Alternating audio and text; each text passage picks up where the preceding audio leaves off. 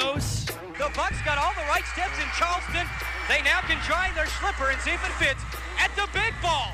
East Tennessee State Buccaneers, they're dancing, boys. Under Mascara, Perea lays it up. one point four. Perea hits it. The pass is caught. Ready for the game winner. Wide left. Bucks win.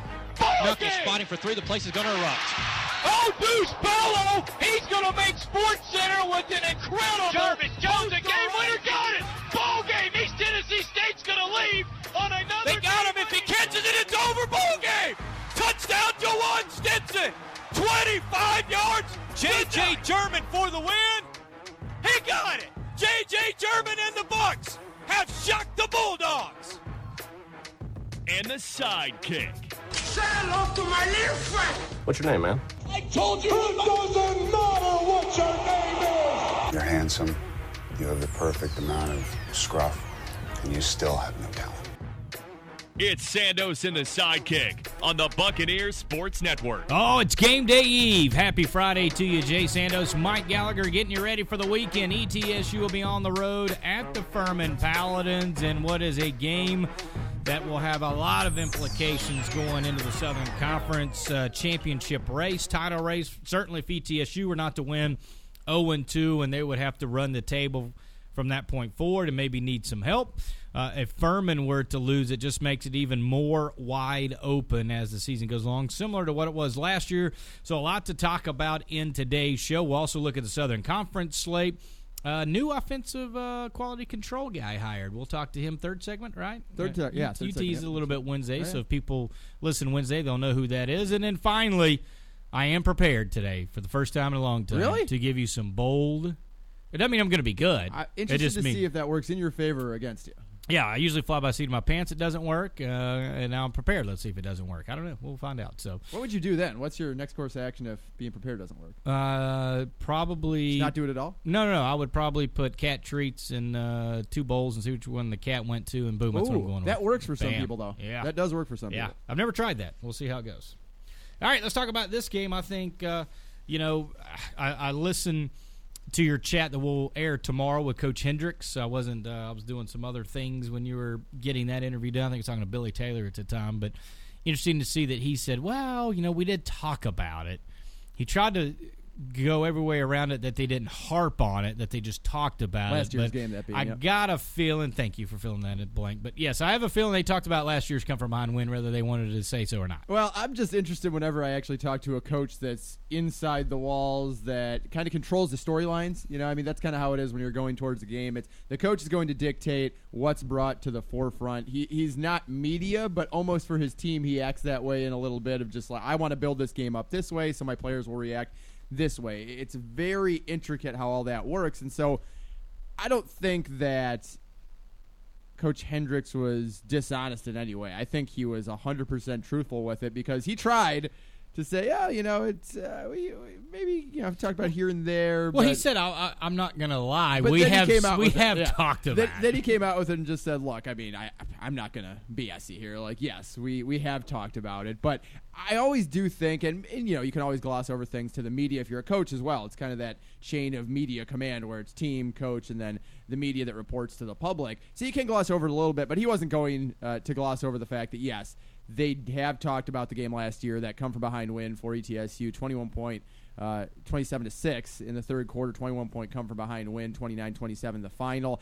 I don't think it's talked about as much as everyone outside of their program makes it up to be, which is why I wanted to talk with Coach Hendricks about it. But certainly it's something they have to be aware of, right? They have to be wary of, and that's why I framed the question the way I did. Have you used it as a motivator or, and this is what I think is more likely, as a cautionary tale? Guys, we got to play every play. We got to play until all sixty minutes have wound off the clock. We can't get complacent once you're up by whatever the score is, twenty-one, thirty-one, eighty-one. Uh, certainly that won't be the case uh, this week. Hopefully it's never more than one if they're ever ahead at all, Furman. But it's going to be a mighty task, no doubt. I talked with him about a lot of things. We'll hear that chat on the pregame show. eleven thirty is when that happens on the Buccaneer Sports Network. one o'clock is kickoff, of course, with Jay Sandos, Matt Wilgham, Robert Harper, Don Hellman.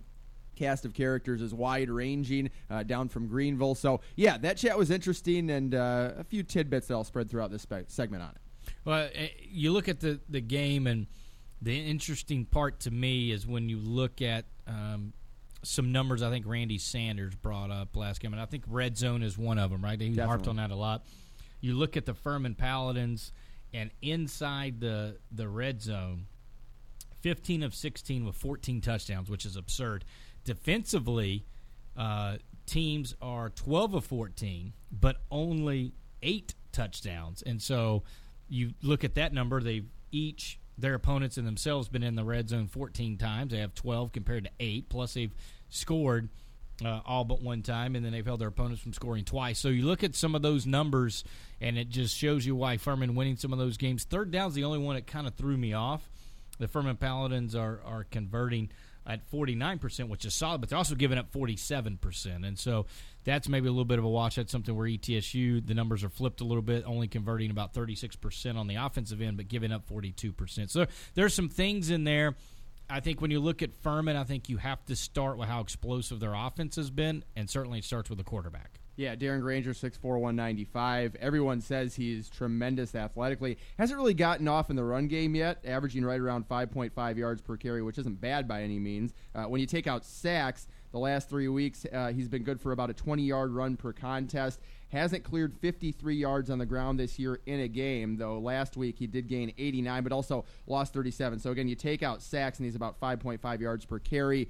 That isn't a great number. It's not a bad number. It's a very good number for a running back. For a quarterback, you expect it to be higher because you're looking at a lot of broken plays, the choice to take off. Now, they do design some runs for Darren Granger, but the impressive thing to me, and Coach Hendricks said this as well, he's only played quarterback for three years. You know, it was the last year of high school. He had some uh, injuries in a car accident. Yeah, he had a car wreck. That was the thing. It almost was, took his whole junior year away. He was a receiver, and then they move him to quarterback, and how it's worked out for him. I mean, my goodness. And then he has the four games last year before they used that new redshirt rule to be able to keep that year of eligibility, just a redshirt freshman. So it is quite impressive what he's able to do, and he's made everyone around him better. Thomas Gordon had four hundred thirty yards in the air all of last year as the top receiver for Furman. The only one over two hundred yards was Cam Burnett. He's graduated. This year, Gordon already has three hundred four yards. Ryan Miller and Ryan DeLuca are over one hundred as well. one hundred five team completions last year, fifty-one this year. Then there's Devin Wynn in the backfield, seven hundred twenty-two rush yards last year. Already over halfway there this year at three seventy-nine. Has only lost five yards on rushes this entire year, and that means he's not getting trapped behind the line. Uh, and really, he's been about twelve or thirteen rushes per game. So in about fifty rushes, he's lost five yards. So the offensive line doing a great job, of course. He's doing a great job and kind of feeding off of what Darren Granger's able to do in being so multiple in their offense with everything they can do. It makes things difficult for the defense and makes it hard to get into the backfield and know who to key on. Well, I, I think it's funny. We were talking to Dan Scott Wednesday, and he said almost an embarrassment of riches when you look at – and he's right. You look at Devin Wynn. They also got Corey Watkins back. He only had five carries Lightning for ninety-seven bolt. yards, and he had an eighty-three-yard touchdown run against Mercer. Big hitter. Uh, Wayne Anderson is a is a really a shocking get. He's out of Prosper, Texas. I don't think Furman has many kids from Texas on the roster, but he's a true freshman. Then they got another true freshman, and, and uh, Dominic Roberto. He had six carries for forty-seven yards, only averaged uh, seven yards per carry. And then they still have Devin Abrams, who is another freshman. So you look at all of that with Wynn being the elder statesman as a junior. Thomas Gordon is fourth all-time on the receiving charts uh, as far as yardage. He's sixth in catches. He's got three of his seven touchdown receptions of seventy-seven, seventy-seven, and eighty-three yards. Wow. Uh, his long touchdown reception this year was forty-seven. So he's a home run hitter with a lot of speed. Both tight ends they use very nicely, Ron Miller and Jake Walker. I mean, they, they don't talk about the tight ends a lot, but both those guys have uh, a couple of touchdown catches each. And Ryan DeLuca's the, the typical uh, possession receiver when they need him. So they've got a little bit of everything offensively. You say all that, you turn around and look at uh, the it, the fact they play two F B S teams and how good they are defensively, because you look at some of those numbers and the fact they played uh, two F B S teams and still uh, are having more offensive yards gained than defensive yards given up. And I know it's because maybe they went a little bonkers against Mercer, but still to have that in, in four games still in their favor to me is impressive. And it's very typical for them to schedule heavy early, and this is the stat that I talked about on Wednesday, and I just want to bring it up again. They're one and eight in their first three weeks of a season under head coach Clay Hendricks. That's three years now. In twenty seventeen, they had a one-point loss to Wofford and a three-point loss to Elon. Last year, a two-point loss to the Bucs. Then this year, the six-point loss to Georgia State and the seven-point loss to Virginia Tech. But then in twenty seventeen, they won eight of their last ten, including seven in a row right after that three-game losing streak to start. twenty eighteen won six of their final seven, as we know, to tie for the conference championship. They'll ultimately miss out on the N C double A playoffs. And then this year, their lone win in their first three was that forty-six to thirteen win over Charleston Southern, forty-five to ten in their first game outside of those three against Mercer, and a really dominating performance. Yeah, and it, it, very shocking, dominating performance, too, I might add. Now, they forced a lot of turnovers, which, which Mercer's had, you know, unlike a Bobby Lamb team. You look at that Austin Peay game a couple of weeks ago for Mercer. They turned it over a lot. A couple of them were returned for touchdowns. And then the four or five turnovers they had against Furman, a couple of them in the red zone. And, again, Robert Riddle has had an outstanding start to his uh, sophomore uh, campaign for Mercer. Uh, you know, the fact that he threw a couple interceptions and a couple balls that, that just were up for grabs that probably shouldn't have thrown. So I think it's a little shocking that Furman was able to, to turn that game very nasty. So let me just sum it up here for those first three weeks. You got Elon twice, E T S U, which we know conference champion last year, Clemson, Wofford, North Carolina State, Georgia State, Virginia Tech. So scheduling early, as heavy as they do, really does make for a team that does get better throughout the year and really benefits. And I think that's why, aside from the obvious fact of money and getting, you know, nine hundred thousand, one point two, one point four, whatever it is, it really does benefit Furman and Clay Hendricks as they schedule those teams that they probably don't have much of a chance against, although this year has been a bit different. You go on the road and, you know, collect a big paycheck and get a win. That's always a bonus. But facing that caliber of opponent and then coming into the conference season has seemingly worked for them time and again. Those wins over Charleston Southern and Mercer are very similar to me. You had about two to three times as many runs as passes for Furman's offense. And they were able to do that, though, because they got up big so early, over three hundred fifty rush yards in each game. On their first two scoring drives of each game against Charleston Southern to go up fourteen to nothing, there was a fifteen-yard penalty on the defense on each. And that first drive, they had great field position right around midfield. There was another defensive penalty on the third scoring drive to make it twenty-one to six, and then good field position on the fourth scoring drive to make it twenty-four to six entering the half, and also another defensive penalty. Then against Mercer, they had a forty-seven-yard pl- pass play on the first T D drive, a defensive penalty on the second drive, a forty-one-yard pass to Ryan Miller for a T D on the third drive. On their fourth drive, uh, a third and thirteen holding call on Mercer. So eight scoring drives in first halves that have allowed them to create some difference between their opponents. Six have had a defensive penalty. The other two, a forty-plus-yard pass. So you have to not hurt yourself, as you have to do every game, but specifically against Furman. It's no coincidence that they're getting help on their touchdown drives, scoring drives in that first half. It's allowing them to get up by ten, fifteen, twenty points. And also the big play, and that's tough against a multiple offense, as we talked about. You'll hear a bit about it from Austin Herrick and Kobe Kelly in a bit, too. They love what Furman does offensively, but they don't love it so much this week, the fact that they have to go against it. So it's the big play, and it's defensive penalties. Those are the two big keys on defense, I think. Yeah, I, and the big thing is is how is the health of the defense of E T S U, right? I think things are trending towards Jason Maduafakwa being back in the lineup. At what percentage, I don't know. We know Nasir Player is going to play. He's been nursing a little bit of injury. Um, uh, you know, with Maduafakwa back, I think that mo- it's going to move Austin Rowan back over. But we've seen Jalen Porter step up on the line, Cayman Cody, uh, Rodney uh, Wright, and then I think the Trey Middleton last week probably earned a chance to get some playing time there. So secondary, obviously, will be challenged. The big thing is for the eyes for the safety, right?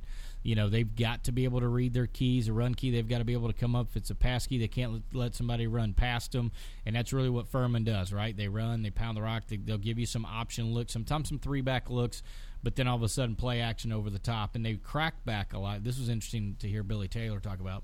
The corners will crack the safeties. And so once they start to crack, the corner's got to come make a tackle and occasionally do a crack and go where it looks like they're going to crack, and then, boom, they just split the seam.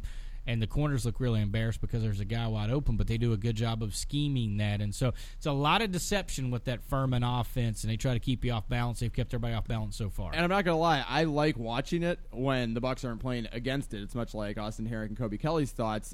You almost get confused and a bit uh, energized and scintillated watching that type of offense because you don't know what's coming next as a viewer, let alone a defense. And those guys are having to react in split seconds to make sure that there aren't guys wide open down the field.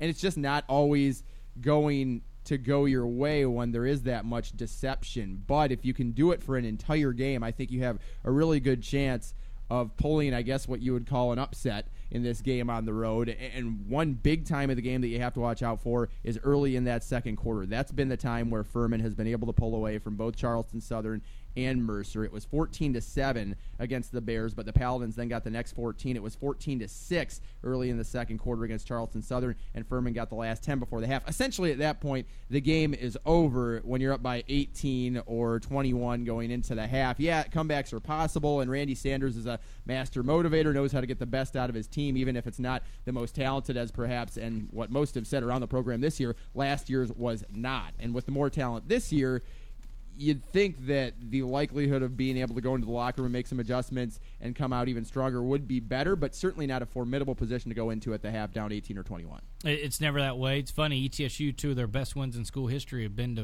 uh, against Furman, in which they have been down by either eighteen or twenty-one.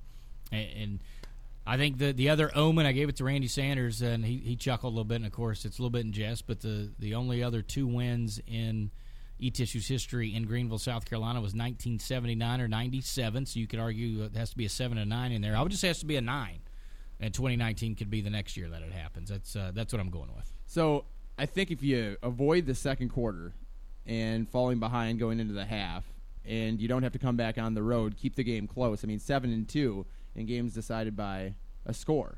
So for me, that makes things look pretty promising for the Bucks, uh, knowing that they can win those tight games. V M I, of course, um, you know, new team, first conference game, uh, different team, much, much different team than the one that Randy Sanders had last year. I'm going to write that off just a little bit um, as fluky. I may be too optimistic. I may have the blue and gold sunglasses on. I'm not quite sure, but I'm going to do that, uh, and I think I can. It's your show, so can I do that? I mean, since it is your show. I, yeah. I'm okay, good. You're clearing. That's why I'm going to do it. Uh, Jacksonville State's the other one, and that's an N C double A playoff game where literally one inch decides a game being tied going to overtime. So if those are the only two, then I'm feeling pretty confident about the Bucks' chances in a close game. Just avoid defensive penalties, avoid that big play, and make sure that going through that second quarter, you're not getting lackadaisical. Furman isn't breaking you down with those type of things that they have other teams, and I think E T S U is going to be in the game, and if that offense can step up and they can do some of the things they did last week with maybe a couple more big plays, those plays that you were talking about last week with Coach Sanders on Wednesday and on Monday and post-game, instead of those fifteen to twenty-yard plays being fifteen or twenty yards, having them break. You know, having them go fifty, sixty yards, having them be long touchdowns, because if Furman is going to get a big, big play, you're going to have to match at some point during the game. Uh, yeah, I, I, and I, I think given the opportunity to run away and hide, I think clearly Furman has proven they can do that uh, over the last couple of years. Uh, and if you look at it, taking the E T S U game out, they were able to run away and hide from teams last year, just not an E T S U game. So the special teams is the last thing I, I would just bring up. Grayson Atkins is, yeah, is really good, maybe the best all-around uh, trifecta kicker in the country, because he handles not only field goals, he handles punting, and he handles kickoffs. Do you know his longest punt well. in career? Uh, eighty-one. Is that right? Last year, Eddie hit a sixty-nine-yarder this year. Yeah, eighty-one, and then sixty. Over half his punts this year, he's a, he's pinned opponents inside the twenty. So talking about flipping field position. Plus, he tied an all a division record with last year. He had a three, uh, he had a four field goal game, but three of them were fifty yards, wow, including his last one was a fifty-three-yarder, his career high. And that's and that game, was against Sanford. And that's a game changer. If you're in a defensive, grinded-out game where you're not putting up touchdowns left and right, if you're talking uh, seventeen to fourteen, twenty to fourteen, uh, maybe even a little to twenty-nine twenty-seven that there was last year, because you're in scoring range then, you know, almost when you get across midfield, right? Not literally, but you get inside the forty, then you're talking, what, fifty-seven fifty-eight. If he can boom three in the same game from fifty-plus, certainly you get to the thirty-five, and you're within field goal range. And if you can get some of those possessions that would maybe be a fourth and seven, you go for it from that area, versus let's kick it, and we've got a pretty good possibility with our kicker to get three points, and you do that a couple times, that's a full another touchdown where you would have had zero points to begin with. So that is a huge game changer, and it's something E T S U is used to having with J J German. And, hey, Tyler Keltner has shown that he's got a bit of a leg as well. Maybe doesn't have the consistency yet of Grayson Atkins, but hopefully Keltner can develop into that with consistency, because it's a real asset. Yeah, it's it, it, again, those hidden points, hidden yardage things that, that, that you talk about, and Atkins being able to drive the ball in the end zone for touchbacks. Anytime you get to around the, the thirty-five, forty-yard line, you know, you may have an opportunity to score points there. And then if you need to pin somebody back deep inside the twenty or ten, he can do that as well. Or he can flip the field with the daggone eighty-one-yard punt, right? So Needless to say, Grayson Atkins, one of the best, not just in the Southern Conference, but all of F C S. So that'll do it for our Breakdown E T S U and Furman pregame show, eleven thirty a.m. tomorrow on A M six forty W X S M, also one oh four point nine Nash Icon. You can download those apps as well. If you want to do that, you can listen online. Many different ways to engulf the broadcast on Saturday. We'll step aside for our timeout. When we come back, we'll take a look around the Southern Conference after this word from Sandos and Sidekick on the Buccaneer Sports Network. Over the last seventy years, Johnson City Power Board has had a few different looks, but we've remained the same trusted partner you rely on. Now, we've changed our name to Bright Ridge to match our vision, to deliver on our promise of great service you can count on, embracing common sense technology to strengthen the communities we serve. We're glad to be your public power provider. Bright Ridge, new name, renewed promise. Learn more at bright ridge dot com.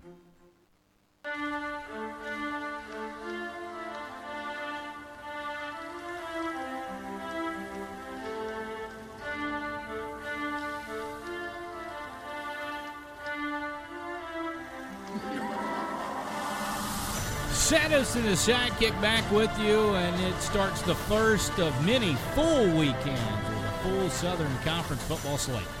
Yeah, let's break it up into four sections looking at the Southern Conference. We haven't really done an in-depth breakdown. I've kind of touched on it here and there, and we've done so during the top twenty-five as well, but haven't really dedicated a full segment to it now that conference play is here in the big way that it is. I think it's about time.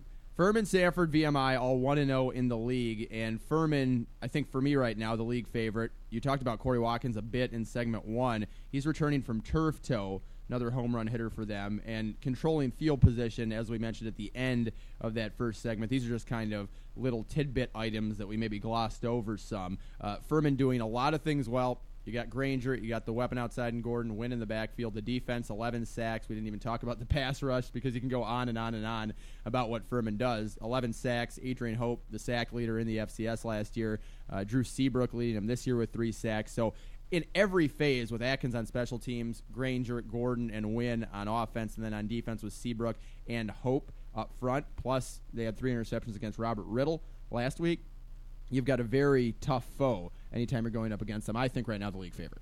I, I think it's easily everyone is on board, especially with the troubles that Wofford and E T S U have had this season, which are really the other two teams most people were maybe grappling over who was going to be the best in the Southern Conference. And Wofford, of course, the struggles early, lost some games. Now they got back on track with a, a, a huge run game last week against Gardner-Webb. Clearly, E T S U dropping a game to V M I uh, probably shocked a lot of people in the league. So I, I think it's easily to say Furman, uh, leader in the clubhouse as far as where we'll, at least through four games, where people think who's going to win the league. They're one and oh. Sanford is one and oh. I wonder if they're for real. I think they're better than a lot of people are giving them credit for. I still don't know if they're going to be a contender for the title like they were last year. They were beaten soundly by Youngstown State in the opener. A double overtime loss to Tennessee Tech, fifty-nine to fifty-eight. They did beat Wofford and Alabama A and M to bounce back. That Tennessee Tech loss, by the way, they blew a twenty-three point lead in the second half, so that's not a great way to lose a game. But then you beat Wofford, and I know everyone's down on Wofford too, but that's another team that I'm not ready to write off yet, and we'll talk about them in a second. Well, and, uh, the biggest, I, I think the big thing was it was towards the end of that first game that uh, Chris Oladokun, the transfer from South Florida, the quarterback for the uh, Sanford Bulldogs, finally got in the game and started to get a little bit of rhythm, and he threw a ridiculous like seven touchdown affair at Tennessee Tech. And you just look at that game and you go, I don't know what else your quarterback can do. Throws for four fifty, seven scores. I mean, that's about all. I mean, you score fifty some points and and you got to win the game, right? So the, offensively, again, it seems like Sanford ex- is exactly where they were. They won a hard-fought twenty-one fourteen victory against Wofford, and really it was the the, the Sanford defense that made just enough plays Which to kind of keep Wofford at bay. After I know giving up fifty-nine, but they, you know, and again that was Wofford still trying to get back to who they are, and they certainly did last weekend. They did. V M I is the other team that is one and zero. Their only quality result was against the Bucks. They went over Mars Hill as well, and losses to Marshall and Robert Morris, and Robert Morris is the team we mentioned on Wednesday during the top twenty-five, lost to Kentucky State earlier this year, thirteen to six. Reese Udinski still has not thrown an interception, and Alex Ramsey keeps running the ball effectively, eighty-six yards per game. But does the underneath passing game and short offensive attack work? Can you consistently win that way? They once again outplayed, and I use that more literally than saying they were better than, outplayed their opponent last week, Robert Morris, eighty-nine to fifty-seven, but lost by ten. So the the issue again is, and I'm not picking on Garrett, uh, Grant Clemens, but he is now four of ten on the season on field goals, and missed a two or three in that game as well. They're they just they're getting a chance to score points, have some momentum, and they're just not capitalizing on it. Now, of course, we need him to miss the one that sent it to overtime against yeah, C T S U, yeah. but uh, he had missed one earlier. But uh, I, I think that's that's a huge issue for them. And the V M I-Wofford game is going to be interesting because Sanford does the same sort of – it's different, but it's a short passing game. It's, you know, try to move the chains, glorified run game.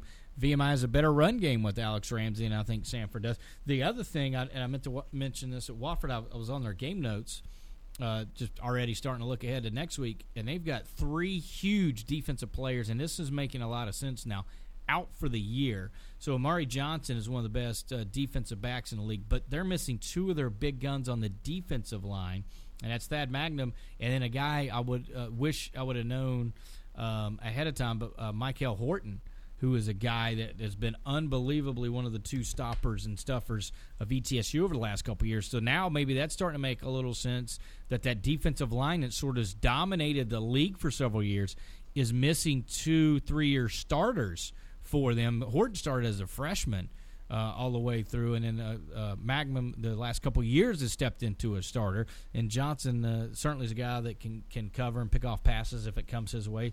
Uh, very good at being a ball hawk. So I think V M I at home, if they can get Ramsey running with a little bit of Udinski, now here's the key, can they capitalize on scoring opportunities?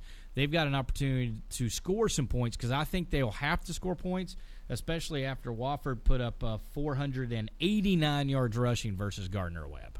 four eighty-nine How many, four eighty-nine How many drives do you think there are going to be in that Wofford V M I game? Like nine?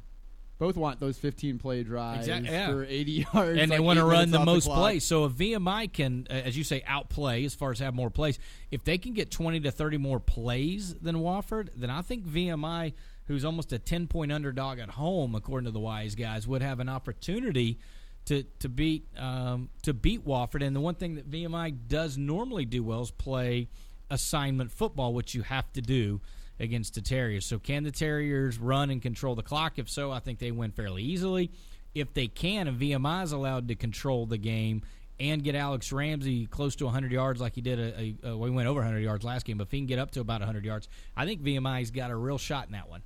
Mercer is one and one with a win over Western Carolina and a loss to Furman. They're out of conference against Campbell this week. Offense is kind of above average right now statistically. Defense is below average. They're averaging thirty-one yards per kick return and are twenty-two of twenty-two on kicks this year. So special teams, kind of their consistent strength so far. But they did look really, really suspect against Furman last week. Gave up six hundred total yards, the three picks from Riddle. They only got two hundred eighty-three yards themselves. And you mentioned Riddle's good start. He's piling up the touchdowns, but has thrown yeah. now seven interceptions. twelve, and you mentioned that, twelve touchdowns, seven interceptions. He's third in the league as far as passing at two hundred forty-two yards. But again, he's the only one that's in somewhat of a balanced offense as opposed to the other two guys, Chris Oladokun and Reese Udinski, you mentioned, because all they want to do is throw it, you know, sixty times a game. And so it's just different. But out of the, the, the quarterbacks that are a little more balanced, uh, Robert Riddle is third in the league in that. The seven interceptions is shocking because I don't – and uh, he got hurt probably game five or six last year,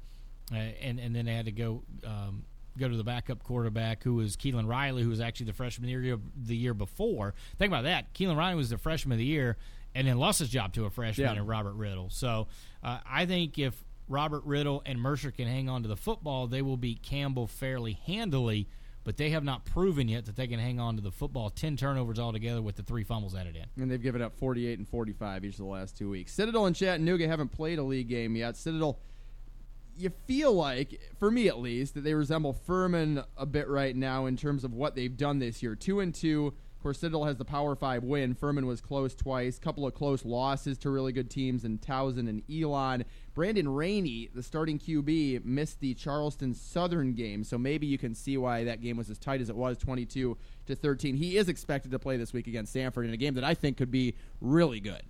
I think it's going to be very entertaining, and I think it's going to see if Citadel has sort of righted the ship from two last-minute losses to start the year against Towson and Elon. Uh, and for Chattanooga, boy, they ran a gauntlet that they have the toughest schedule, uh, according to many pundits in the country. And they Three ran, losses, Jacksonville State, Tennessee, and James Madison back-to-back-to-back. I mean, so can they recover? Uh, it'll be interesting to see. But I think Chattanooga, I think they can get, get on the the right tip and, and get a victory. And then for Citadel, that's sort of the question. Can they slow down? They, their bread and butter's generally defense, right? And then they're going to keep the clock away. Rainey didn't play last week, and they were still able to pick up a, a win against crosstown rival Charleston Southern, who always plays them tough. Sometimes it's easy to look at Charleston Southern and look at them uh, and try to compare scores against somebody else. But Charleston Southern is the – what's a nice way? The the stepchild of Charleston. They they there are ugly stepchild. uh, they are ninety percent Charleston will – let's take this. eighty-five percent of Charleston go, belong, or claim the Citadel. ten percent will say College of Charleston. Mm. five percent have to say somebody say go Charleston Southern. Wow. I mean, that's sort of how that breakdown is. So when Charleston Southern beats Citadel, they throw a parade on that side of town when they win. So I think you throw that out a little bit. But I think Citadel, if they're going to be for real, they're going to have to try to prove it on the road. Um, and it's been a fairly good matchup uh, against the Citadel, if I'm not mistaken, over time looking at the – the series. They lead the all-time series set seven to five, so it's been uh, slanted Citadel's way. So I think you know they'll keep it tight. Citadel's been tough games. I, I think Citadel will probably pull off the upset on the road, and I don't know if it's an, it's the closest line that the Wise guys put out there. Sanford at, at a field goal, two and a half, something like what you would normally do if you look at a home team. And then I think Chattanooga rights the ship, has some big day throwing the football because Tyree Adams is listed as the. I don't know if you're getting to that. Am I jumping you here? I'll, yeah, I'll, you're jumping on Chattanooga and Western Carolina. I'm jumping on everybody. All well, right. it, I do want to talk about a quarterback for Chattanooga, Nick Tiano, but I think this week is going to be about, like you said, can they bounce back Chattanooga? You kind of have a high-character team if you're going to be able to after three games like they've had, Jacksonville State, Tennessee, and James Madison. Is this team high-character? Well, the game against Jay State was a one-score game going to the fourth, and it was one-score game against James Madison going to the half. Both ended up as blowouts, and Tiano has been just brutal so far this year. Two touchdowns, five interceptions, forty-eight point five completion percentage. Uh, that's just not good, and I wonder if you think that Tiano, speaking of quarterbacks, we're about to talk about Tyree Adams, but Tiano, is that a subject of just who he's played? It, it, do you think that he can get back on track? Is he just confident shot now? Where do you think that falls for him? Well, he's got the, I would say, the best receiver in the league, the most dynamic, and Bryce Nunley, Nunley yeah. and he looks for him all the time, so I think they get back on track. I think they ran a gauntlet. You know, they, they had to force the issue kind of late at Jacksonville State, which led to a, a turnover and a turnover on downs because they were they, they weren't playing not to get blown out. They were playing to win. And sometimes when you, when you do that late, people can tack a few extra scores on. And so I, I think Chattanooga will right the ship. I think Tiano's fine. Wofford looked much more like themselves against Gardner-Webb, thirty-nine point win that followed back-to-back losses to South Carolina State and Sanford. They are oh and one. So are the Bucks and Western. Wofford is putting up pretty typical rushing numbers, over three hundred yards per game. The Q B, Joe Newman, is in fact rushing for more yards than he's thrown for this year by nearly two times. Since throwing it twenty-three times in game one, they've thrown it just fifteen times since. The game against Sanford really could have gone either way. That, that's you look at how that game unfolded. It was twenty-one to fourteen. A seventeen-play drive for Wofford in the fourth was really where the game was going to be won or lost. But they started so deep in their own territory. I think there was a sixty-two-yard drive. They ended up having to punt, and then they did not get the ball back. All five starters back on the O-line, and that's what's surprising to me about their struggles so far in putting up thirteen points that first game against South Carolina State and then fourteen points against Sanford is that you've got everybody back up front. Newman clearly is that dual-threat quarterback that you want. So there's a few things that make it look like offensively they're going to be a solid team again and have been in some games, but then as you mentioned, the defensive injuries have been tough. Defensive injuries have been tough, but they finally went back to the run game.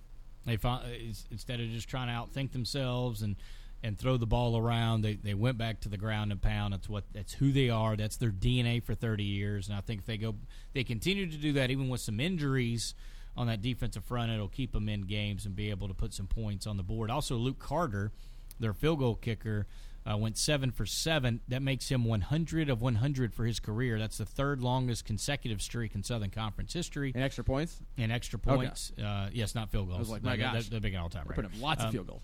Uh, but uh, an extra point, so he's twenty-four behind the second place. Uh, Tom uh, Openlander of Marshall, if you remember Tom Openlander in the I, mid nineties. I do not. Like I do. No, I, I do not. Remember Tom Openlander, kicked in the dome quite a bit. One of the better names in, in league history. And finally, who we got? Western. Tyree Adams. Go ahead, give me your rundown. He is listed as the backup. So he was benched for violation of team the rules. The saga continues. So he didn't play against N C State, which you're like, okay, they played up. They didn't play against North Greenville, which they barely won. Will Jones was a starter in that. And they celebrated, and, by the way, like they had just won well, the F C S which, title, which to me was kind of you know, interesting. Bless them. So I don't know the Tyree – the Tyree Adams saga is one of the best going on in the Southern Conference right now. Is Tyree going to get back in good graces and get back on the field? It appears since he's on the depth chart, he will be in uniform. He was not in uniform for both those, but to me, violation of team rules and you miss the game up and game down, if you will, the the F B S and the Division two game. I, you know, if if they sit him for this one, you're going, okay, he did something bad enough that that they are they are proving a point at some kind, because, I mean, a senior quarterback, you had chances of, of thinking may, making this is your chance to make a run with him at the helm, and now you're off to a slow start. So, that, to me, that's all I got on Western. We'll just have to see how long Will Jones plays and will Tyree get in. With or without him, they're not getting it done defensively. They've only had five sacks and one interception all year, so they're not forcing turnovers. In fact, just the one turnover was that interception that they forced, and they're not getting to the quarterback. So Tyree Adams can't rush the passer. And he can't play defensive back. I guess he could, but they're probably not going to do that. Maybe that would send a message to Tyree if you say, okay, you're the backup quarterback, but you're also going to play defensive end and safety and every that, other position that, defense. That certainly, it certainly would. That would send a message. I, I don't know if they'll do that, but it would. It, it seems like they're the worst team in the league right now, right? Would you project them final it, in the standings? If, yes. I would too. As of, as of right now, yes, I, I would. And, and that was my long-term bowl prediction. They would win a share of the league. So really, really happy about that. Looking good. Yeah, that's a tease for a segment after the next, uh, which is bowl prediction. Coming up next, a little quality control conversation. Conversation. Quality control. With Mike Gallagher and a couple of guests, correct? That's right. All right, we'll do that right after this time out. Sando's Sidekick on the Buccaneers. Sports at Work. Life is all about perfect pairings. Sweet and salty, naughty and nice, hot and cold. Well, add Instant and Jackpot to the list, because that's what you'll get when you add Quick Cash to your next Tennessee Cash play. Quick Cash is a simple way to turn one game into two. With Quick Cash, you'll have a chance to win up to five hundred dollars instantly right there at the register. Plus, you'll still have a chance to win the Tennessee Cash drawing later. Get the best of both worlds and get twice the fun. It's Quick Cash with Tennessee Cash, only from the Tennessee Lottery. Game-changing fun. Please play responsibly. Cake. Beer. Cake, beer, quality, quality, quality, quality. Soon to be continental M V P. Cake, cake, a slice of cake, cake, beer, beer. Um, yeah.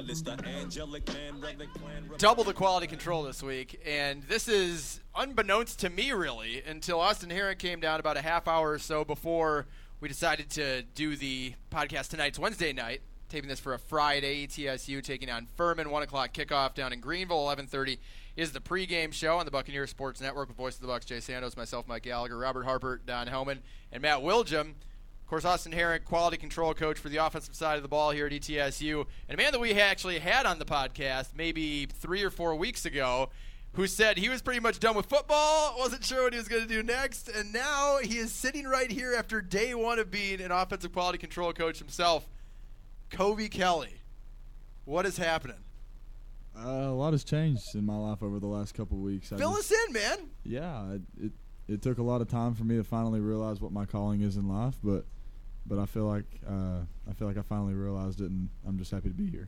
Tell me about the last few weeks. Like, has it just been some reflection of just this is what's going to make me happy? I think I got to follow this path instead of um, pharmacy. Certainly is for some people, and it sounds like something you're already really good at. Uh, you always got that direction to maybe go to, but right now you're thinking football is uh, is what's going to fulfill you the most. Yeah, I, I definitely know football is it now. Um, just a lot of self-reflection and prayer, and, and talking to my family and stuff like that. Just ultimately brought me to this decision. Uh, it kind of hit me pretty hard the day I did the coin toss, actually, but mm. I tried not to make too much of an impulse decision based upon the feelings that day, because I knew my emotions were going to be pretty high. But but I'm excited, and I'm happy to be here, and, and I know this is what I want to do in my life. So cool, man. Day one. What was day one like? I'm sure Austin Herrick can lend you day one offensive quality control advice. I'm not sure it's the most glamorous day ones that you've ever had, but tell me about it.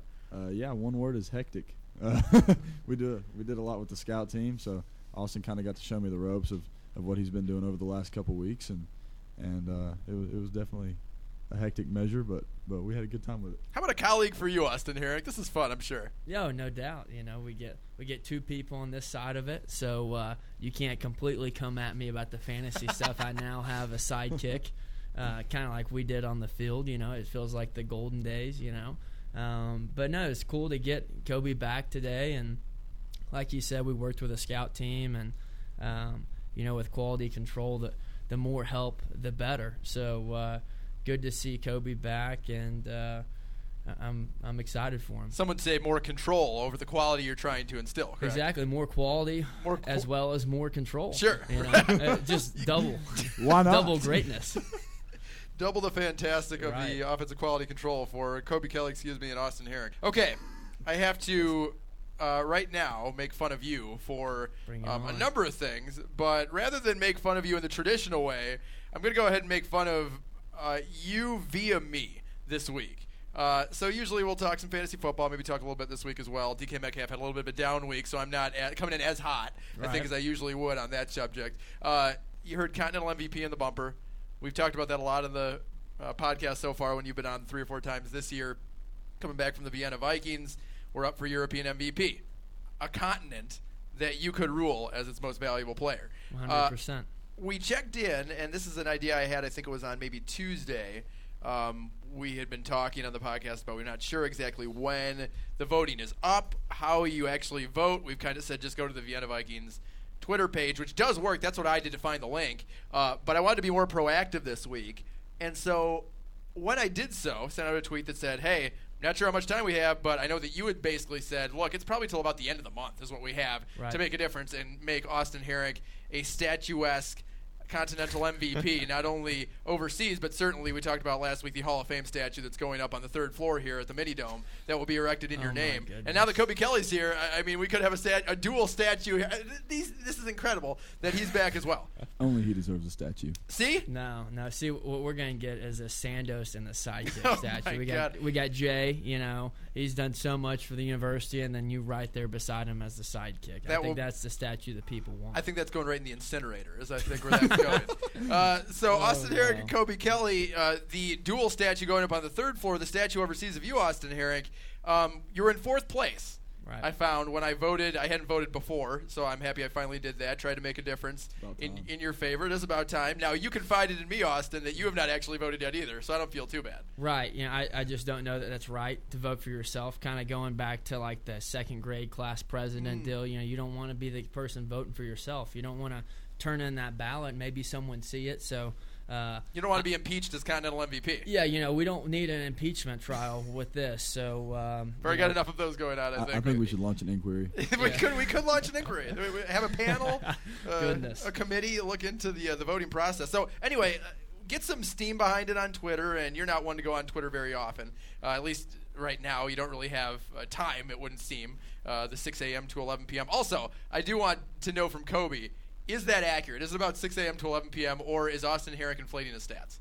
Uh, I was up at four thirty this morning working out with Austin. Wow. So it, it's true. This is exactly like when you're playing, isn't it? Uh, yeah. I mean, we're just we're it's, just it's getting a, back to the grind. Uh, it's a little longer days, most likely, yeah. We're going to be up at four thirty. So okay. Just wanted to be sure. You know, those stats from the E T S U days for Austin could have used some inflated, at least in his senior year. one hundred percent. So... You're in fourth place behind, I want to give you some names here. Kyle Kitchens had nineteen point one percent of the European M V P vote from the Potsdam Royals. I don't know if you played them. Defensive lineman, so probably pretty dominating, right, as a defensive lineman to be in the M V P voting. A Division two All-American at Catawba, yes, which is nearby here, of course, over in North Carolina. So uh, obviously his stats must have been pretty tremendous. seventeen point three percent for Gerard Johnson, a running back from the Kuopio Steelers. Not familiar with Gerard. Former Norfolk State running back, of course, okay. Norfolk State in the uh, in the MEAC. Right. Uh, Quentin Grammage, fourteen point five percent, a wide receiver for the Montpelier Hurricanes. Okay, not familiar with them either. Couldn't find absolutely anything on him aside from his stats this year. sixty-nine catches, uh, one thousand one hundred fifty-eight yards, fourteen touchdowns in France. And f- okay. Yeah, okay. See, that is that the bottom of the bottom go- in yeah, Europe? Keep, keep going. Okay. Well, then there's Austin Herrick, uh, Q B, uh, Dacia Vikings, uh, fifteen point eight rushing yards per game at E T S U in his senior year, eight interceptions to six touchdowns.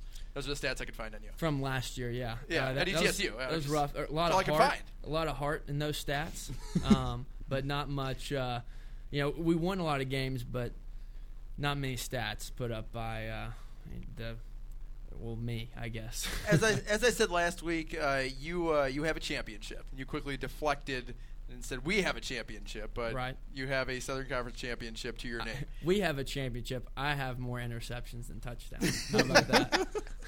Quickly, the voting changed. Let's just say Austin Herrick is now number one in European M V P voting. How about that?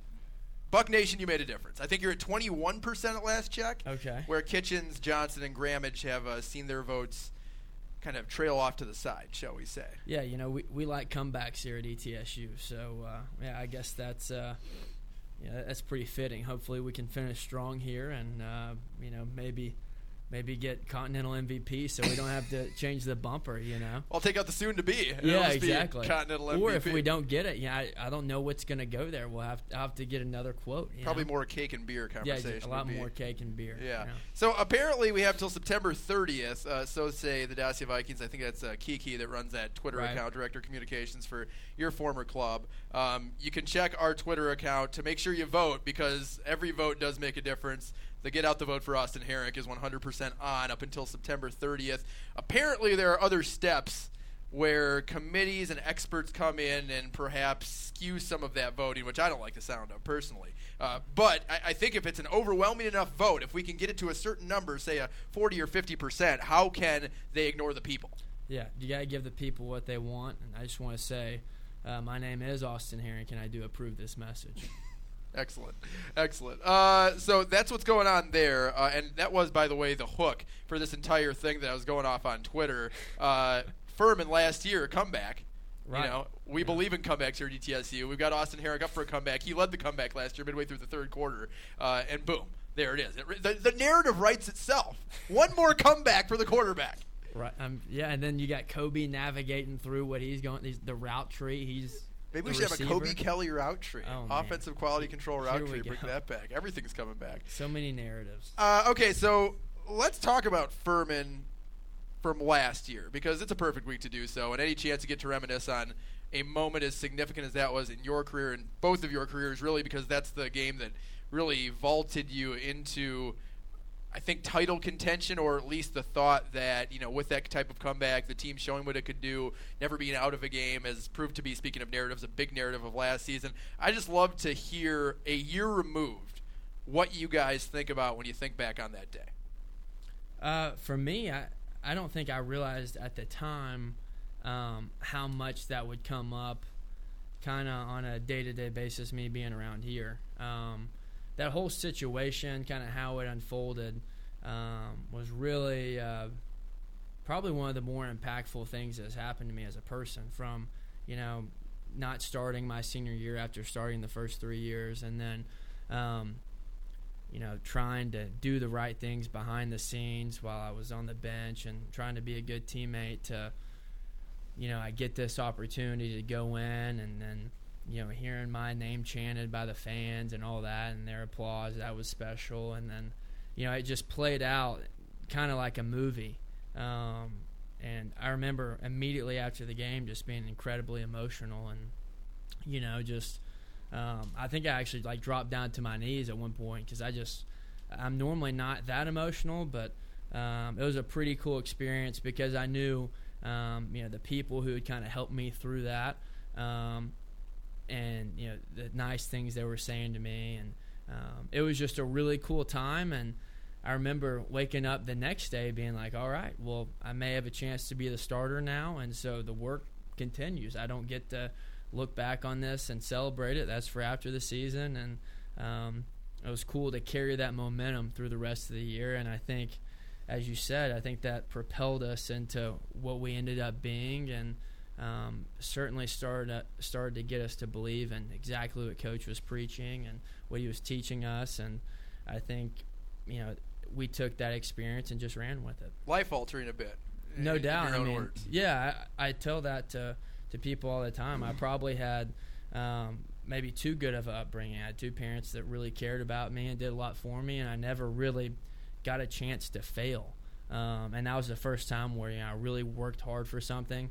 um, and didn't get it. And so when that happened, it kind of shook me up a little bit and took me a few days to process what had just happened. And, um, you know, thankfully I had good friends around me. I was in a familiar place where people cared about me, and um, I was able to kind of navigate through that without, uh, you know, going in the tank and, you know, going the other way and not working hard and not doing the things I need to do. I just want you to remember that Sandos and the Sidekick always had your back. You always had a podcast no, to come no on. No doubt. You know, that that was the thing. I, I got benched, but, hey, I got a got a good spot here in Radio Row with uh, Sandos and the Sidekick. That's what propelled that.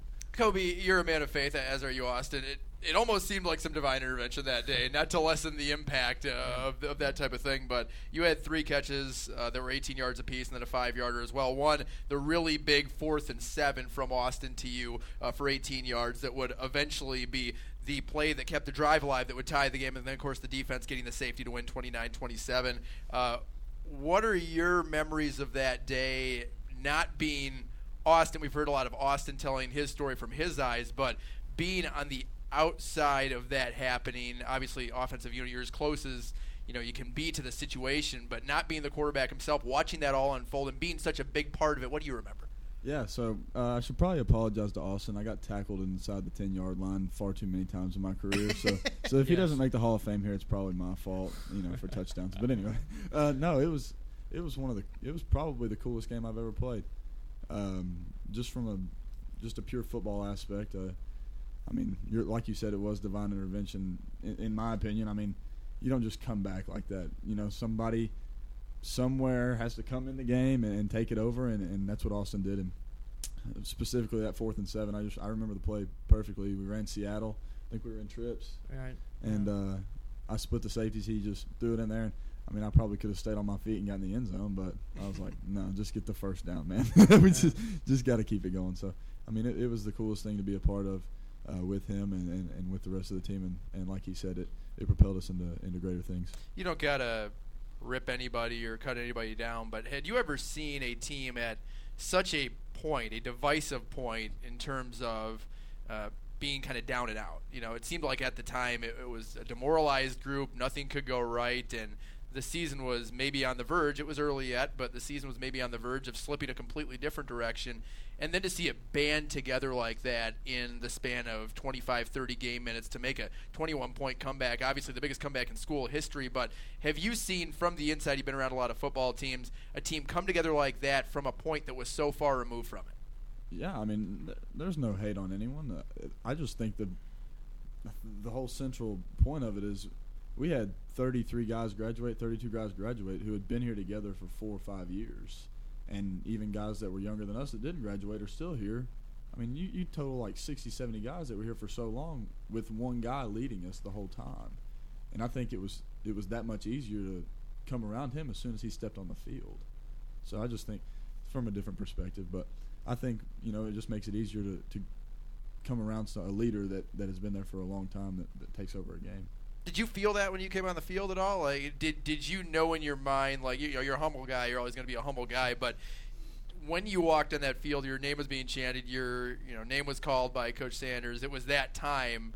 Did you feel that energy from everybody when you came to the huddle, like, wow, this is what things are supposed to be. This is the man that's supposed to be in the huddle with us? Yeah, I think I felt that kind of the whole time behind the scenes. It just felt weird. I, you know, I was telling um, someone the other day, uh, Matt Pike, our center, yeah. we had thirty-three starts together, and I calculated it up. I think we had over thirty thousand snaps through practice wow. and all that together. I mean, just so a lot of continuity there. And uh, I told someone I felt like he was cheating on me a little bit, which obviously, you know, that wasn't the situation. But, I mean, you get pretty close. Your hand's under I his, mean, literally uh, very close. Yeah, exactly. A couple inches between. Yeah, right. yeah so so no doubt. But, uh, yeah, it, it was definitely odd. Um, but I, I did feel that. I remember one specific point in that game. Everyone was getting real fired up and screaming. And I'm like, guys, listen, you need to calm down. Like, we're in the huddle. I'm the only one talking. We got a game to win. We can, you know, get all excited afterwards, but right now we got to focus on the task in hand. And I think that point was big for all of us um, in that huddle, because I think that was when I kind of reclaimed my spot and uh, you know got us going again. It was, like I said, it was like a movie. I, I couldn't I don't know if it happened again, it would play out the same way. So um, definitely a cool memory to look back on, and just so many weird things led up to that day, and um, something I'll always remember. You can learn a lot in a day. I'm sure you've learned that today and just at various points in your life, Kobe. Probably tough to get a gauge of how this team is right now. So this is for both of you. And, Austin, you know, you, you've been around it for uh, the lion's share of this season after coming back from Austria, and you, you jumped right in. But so it's been a couple months for you. Do you feel like with how the team looked last week, and this is just from a little bit of an outsider perspective, but it started to seem a little bit last week like – team was buying in a little bit more, you know, a little bit more last week versus the V M I week where, uh, you know, the defense was a bit depleted and V M I maybe made some plays situationally. The team wasn't great.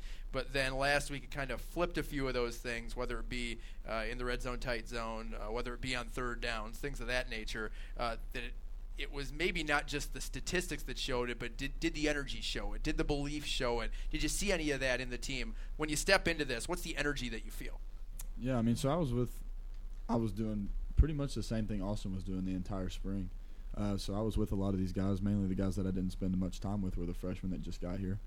Um, but, yeah, I've, I haven't been here in the last couple months, but, you know, I've, I've been at every game. I've been on the outsider perspective like you are, right, seeing the game. And, honestly, I just I didn't want to keep my hands off of it. You know, I, I wanted to have a, an impact on the game somehow, you know, whether it be with Austin on the scout teams in practice or, you know, whether it be a bigger role, who knows. But, yeah, you can definitely feel the energy shifting in a positive direction. I definitely agree with that. Um, it was a huge win last week just, just from a morale perspective, um, to to get beat the week before and, and then come out and, and take care of business the next week at home was huge, and I hope it you know takes momentum into this week. I don't want to put the cart before the horse, obviously, because we're still early, Austin, right. But do you feel that at all too? Yeah, I, I think this team, like Kobe mentioned, we had a lot of guys graduate, and we still have, you know, um, relatively older team, but I mean the core of that team last year, a lot of it left, um, and a lot of leadership on that team left. So this team is is still working out its identity, I think, and I think it got closer last week to to finding that, and that's I think that's really big. Um, it ta- those situations, those close games, those just don't happen and turn into victories. You have to you know gain experience in that situation, kind of know. You know what to expect and how to navigate those situations, and I think that you know we were much more prepared to be in that spot a week later, and that will only continue as the year goes along. So uh, those younger guys that are getting that experience, they're getting invaluable experience for the future, and so hopefully we can use that experience now in the immediate future, but. Um, I, I I really think the older guys on the team are really starting um, to step up and take their leadership roles that maybe they didn't have previously, but uh, you know it's their team now, and uh, I, I think last week was a good step, you know, in the right direction. What do you think of this Furman team this year?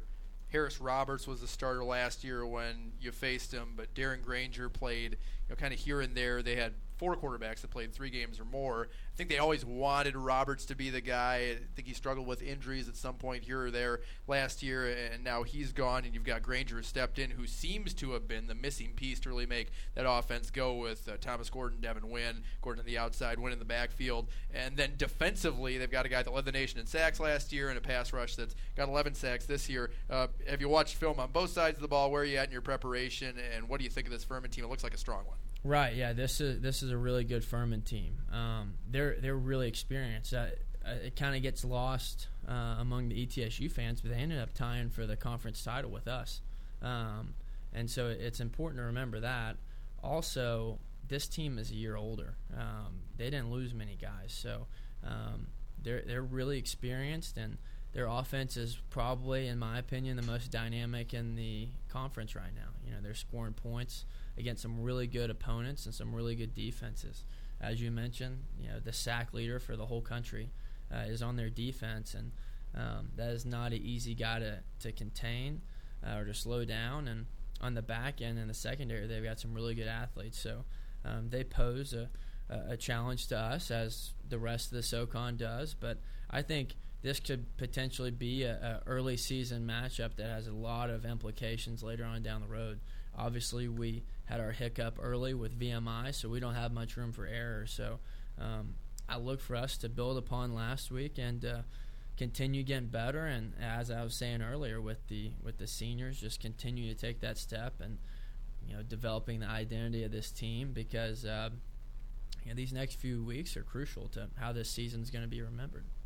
How does the reporting structure here go? Does one person report to another with offensive quality control coaches? Like now, since he's come in later, does he report to you, Austin? What's going on? No, no doubt. It, it's it's back. We're we're at the same level. You know, quality control. We, I don't know. We don't believe. we don't believe. In, like, I'll do whatever. We don't believe in hierarchy within the quality control department. One here. Big family in the quality yeah, one, control. One big family. You know. So. See, but listen to you. You said the quality control department. To me, that sounds like a managerial term. Like you're doing. Yeah, we're a completely separate yeah, department. Uh, the quality control family. How uh, about that? Oh, the that, Like, I'll, okay. go, I'll take your the, term there. The so we have, uh, I guess we got three or four guys on the offensive staff now with quality control, um, and then we have uh, two or three on defense. So we, I, I give it. I give Austin about uh, gosh two weeks before he starts saying my quality control unit. Yeah. You know, I yeah, think it's only yeah, a matter I, of time. Yeah, that's me. Just, just taking all the credit there. Yep. uh, do we know what your game day responsibilities are going to be yet? Not yet. No, we're we're looking into that. Okay. Hopefully, you know, hopefully I'll be able to do more than less. Obviously, I want to do whatever they ask me to do. So, yeah. We'll see. I think the quality control department has improved already, and clearly with you being in at Austin, uh, it could use some boosting. You guys are on like hour sixteen of being awake, so I'm going to let you go. Uh, congratulations on being back, Kobe. Awesome to have you. Thank you. Obviously, every E T S U fan super happy that Kobe's back. Austin, guess we'll talk to you next week. Alrighty, I'll see you next week. Good luck to you both. It's Furman. one p.m. is kickoff in Greenville. eleven thirty pregame on the Buccaneer Sports Network. Austin, Kobe, the Bucs going to try and, I guess, most would call it an upset if they beat Furman this weekend. And we'll have all the coverage on the Buccaneer Sports Network starting at eleven thirty. We go to bold predictions while we're back on Sandos and the Sidekick. E T S U fans, there is no more entertaining way to spend your Wednesday nights than with the human soundbite reel, Randy Sanders. It's big boy football. The Buccaneer head coach joins Jay Sandos live at Wild Wing Cafe every Wednesday night at six p.m. And if you can't make it to downtown Johnson City to have chicken wings and tater tots with Coach, you can listen right here on A M six forty. All fall long, E T S U head football coach Randy Sanders, Wednesday nights. What time is it anyway? six p.m. on the Sports Monster. Look, I think it's plain to see Andrew Luck is going to be the top quarterback in football this year. If you don't think Antonio Brown's going to be a model citizen when he finally gets out of Pittsburgh and Oakland and goes to New England, you're crazy. The A A F is a juggernaut. It's only a matter of time before it overtakes the N F L. You really think the N F L and Roger Goodell is going to let Josh Gordon back in? I mean, it's obvious. Fletcher McGee is getting drafted, maybe even in the first round. No, no, no, no. I've got plenty of sources, more than you, Mike, in Knoxville. Rick Barnes is no way considering that U C L A job. Bold predictions. All right, bold predictions, and uh, where's the book? I think I've conveniently misplaced it. Yeah, it was terrible. We were awful last week. I know we are both uh, one, one and seven. Well, I could, oh, I could have told you that. We have we're, one. We're one. Uno. One yeah. singular yeah. correct prediction that. For the first, well, four weeks technically, but we've got some long-term ones. And by the way, and I was going to come in and gloat even harder about this today had Green Bay pulled it off last night, but the N F C North is the best division in football. And keep in mind, I said that in our first bold prediction segment that the N F C North would have every wild card in the N F C.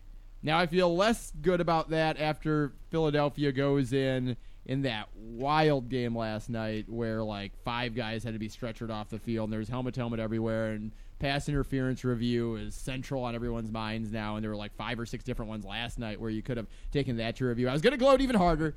Unfortunately for me, Green Bay drops that game, but still, you got, what, three and one is Green Bay, two and one. The Vikings and Bears meet this week, both two and one, and Detroit's undefeated. I feel pretty good. At least yeah, in that yeah, sense. two on one. Yeah, you're right. Yeah. At least they got Kansas City, too. Yeah, so they're going to get obliterated I, this week. I don't Kansas know they City. Will. I got to be honest. Really? I kind of like Detroit. Oh, my gosh. Kind of like Detroit. You know they can't you, run the ball. You, they you, haven't been able to run the you, ball in twenty years. You are just upset because Matt Patricia and the beard is getting it done. Oh, I'm not upset. I'm happy because my bowl prediction is looking brilliant in the long term, but our short-term bowl predictions have been very bad. Turn it around for us this week, please. Well, not you. Well, go ahead and start, yeah. and then don't get it right, but then I'll get it right. All right, I'll start with E T S U. How about that? Okay. Uh, since you were the last one to accidentally win, I will... Um, Arizona State I, is the only one I've got. How about that? Yeah. I love Herm. Yeah. I'm going to go with the um, Trey Mitchell. Not one, but two career highs, yardage, and touchdowns in a game. Wow. So that would be, I believe, would be four touchdowns? He only threw two. two so it would be three, it'd and be then three. two hundred fifty is as high. For yards, okay. I went with the Trey Mitchell one. I think it was last week or two weeks ago, and said three hundred plus. That did not work out for me. Um, I hope for I'm going E T S U's both. Sake, I have to get both right. I hope I for E T S U. Okay, right. For E T S U's sake and your sake, I hope that is correct. Uh, I think E T S U's defense is going to have to be very good this week, and if they are to the tune of what I think they can be, I think it could be a win. three hundred seventy total yards or less for Furman. That is one hundred yards below their average. Now, health will be key. Jason Maduafakwa, you said trending to look like he's going to play this week. From what I understand, Tyree Robinson looking like he might be able to go as well. So you got a couple of big key pieces back. It'll be the first time that those two will be on the field with Jared Folks all season. So that is, I think, a very good thing. You saw last week Donovan Mitchell had some solid plays. You've got uh, Manuel, linebacker, as well. Yancey. Uh, you saw some big plays from the secondary last week for guys that were filling in. M J Woods and, of course, Artavius Smith. Coach Sanders had plenty of good things to say about him. So stacked on the defensive side of the ball. Got to be at your best this week. three hundred seventy yards of total offense or less for Furman. Go Bucks. All right. The Southern Con- I'm going Southern Conference for my second one. Okay. And uh, I was very, very close. So let me tell you what I was close on, and I'm not going to go with. I was very close to going with Tyree Adams, inserted second half, three touchdown oh, performance, wow. beating, beating Chattanooga. That is bold. And I kind of want to do that just because I hate Chattanooga. But I'm actually going to go with V M I beating Wofford. Okay. I'm going to go V M I at home. You teased that in the first segment or I second did, segment, I should say. So you probably should have saw it coming. But I'm going to go V M I, and I think because they'll be able to control the clock in the game. My only concern is special teams could kill V M I, mm. and, and especially field goal kicking. But I'm going to go V M I finds a way to pick up another big win, and they'll do it at home against Wofford. So you teased that in the second segment today. I teased this in the fourth segment Wednesday.